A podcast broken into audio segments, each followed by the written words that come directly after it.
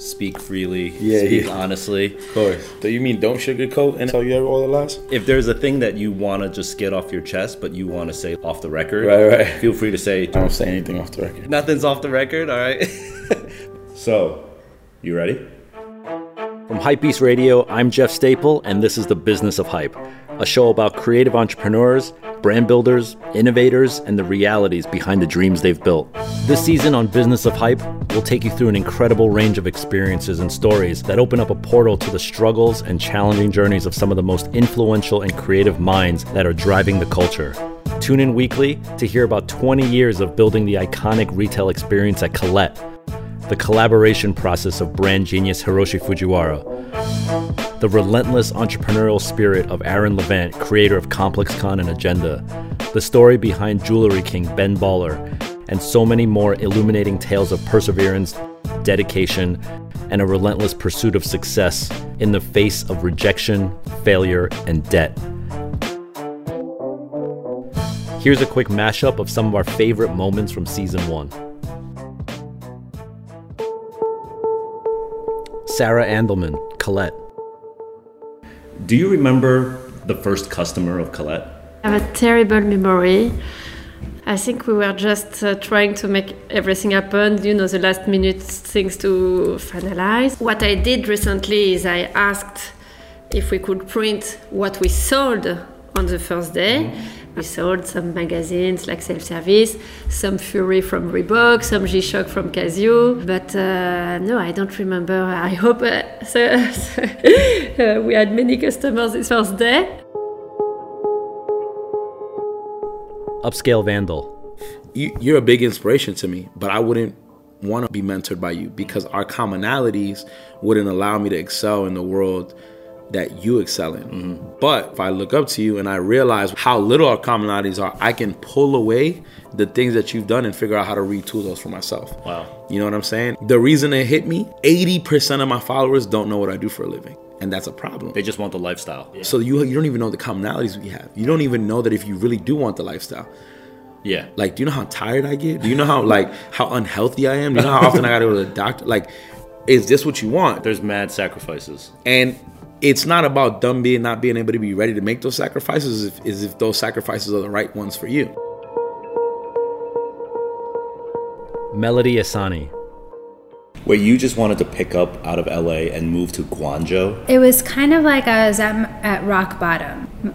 I had a small savings from working since I was like 15, and that savings wasn't going to last me very long. So it seemed like the only choice. Like, I have to do this now. Yassine Saidi, Puma Select. Usually, you sell first footwear, then apparel, and if you have time, you sell accessories. Yeah. So I put a plan together and how to bring accessories to life, and how to, to create demand, mm-hmm. and how to make quick money because there's margin. Right, in on accessories. Can you explain, by the way, just F- what is what does it mean when you say there's margin? Oh, so you make more money selling a pair of socks. If a socks costs two dollar to make, These are random numbers. okay, and you sell it for twenty two, you literally make twenty. Yeah. Okay. And people buy lots of socks. They buy six at a time. Exactly. Right. So versus a shoe that costs 40 and you sell it for 120. Mm-hmm. You know. Right. So yes, there's the the the, um, the price per unit in footwear is higher. Yeah, but the percentage margin Exactly. is much higher. Exactly. So that's margin. Okay. Hiroshi Fujiwara, Fragment Design. I don't even know how much I have, to be honest. I don't have a bank check things. Mm-hmm. My, you know, the other guy keeps it. So I haven't seen the account or how much I have 20 or 30 years. In in 20 or 30 years, Yeah, you haven't seen how much money you No. have.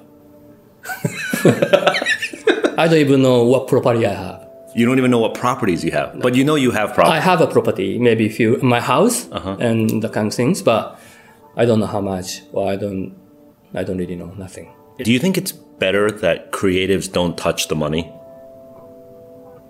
Hmm, it really depends. Some people love making money as a creation too. Hmm. Yeah, like in the nineties, I, I think making money is actually trend. Aaron Levant, ComplexCon and Agenda. we learned so much in this high stakes, high paced environment of like fashion and lifestyle. Just taking those learnings and applying it to anywhere else has become so much more interesting than trying to apply it internally. Yeah. I think it's a very good thesis for like where the world's going. You know, these guys they took everything they had from respective places they had Mm-hmm. worked and they basically gave up everything to put it all into this company. Those are guys I want to be involved with. You know, they're willing to put their own neck out there on the line to make this happen and I'm just adding a little fuel to the flame, you know?